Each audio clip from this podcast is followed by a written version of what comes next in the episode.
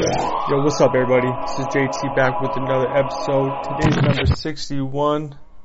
You know, the boys out here today, we're just doing big things, making like pot stickers at the crib, cooking that butter rice. If you don't soak that rice and kind of like, you know, soak it and drain it out and like kind of clean it out before you don't clean it, before you cook it, that's how you make that sticky rice, boy. But, you know, back to some real world shit. I saw that Taiwan, well, we have some old ass big titty bitch named um, Nancy Pelosi. She's headed there. And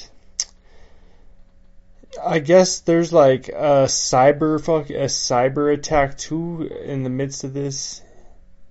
So I like how the news just tells us all this shit and there's just nothing for us to do.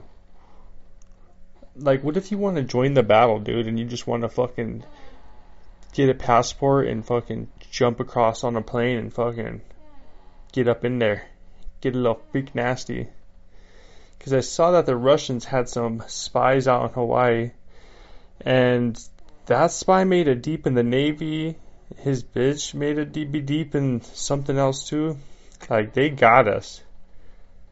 So we definitely have some spies yeah, don't have a Mexican standoff though, because it's spy on spy action. You know, like when undercovers discover other undercovers. It's like I ain't gonna break. Are you gonna break? Are you gonna break? You gotta keep that poker face on at all times. But some of the most hilarious news I've seen is in Georgia, you could count embryos as dependents for you guys who don't know, and for me who barely knows anything, if you file as a dependent on your taxes in tax season, you get more money back from the government, from what I understand. Like I'm garbage, but I'm not complete like welfare. Like I've never taken a dime from the government. I've always just stuck that poverty on my back and fucking wrote it out. You know, like a true fucking, uh, like a true uh, grandson of a miner would. My grandpappy was a miner. My grand, my great grandpappy was a miner.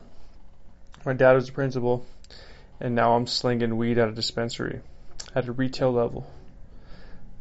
So you know, hard times bring on bitch ass boys, they say, and but you know they never lived through like three recessions. So shout out to us for just rocking and rolling and they had first dibs on a lot of shit too, so you know. Like would you trade your uh, your, your iPhone and the luxury of like DoorDash delivery Uber to have like options in stock like in the 1980 like 1980s 90s and like would you that's the question because like you could either kick it in a shitty apartment and just be comfy all day, paycheck to paycheck, or go back, hit it big on some stocks, and be like 50 now, 60 now, and try to prolong your life that way. I'm sure a lot of people would choose the the alternate. But yeah, man, there's fucking there's uh, spies in Hawaii we have uh, Big Titty Pelosi, that old ass. Please forgive my language. I'm being super rude. That that kind lady Pelosi going to um, Taiwan, and they said that they're just gonna like that. They just if you do something over there, they're ready. So China was running drills, but that's a flex on our part to be like, we gonna show up and then I think we threw a, a hack attack on their system.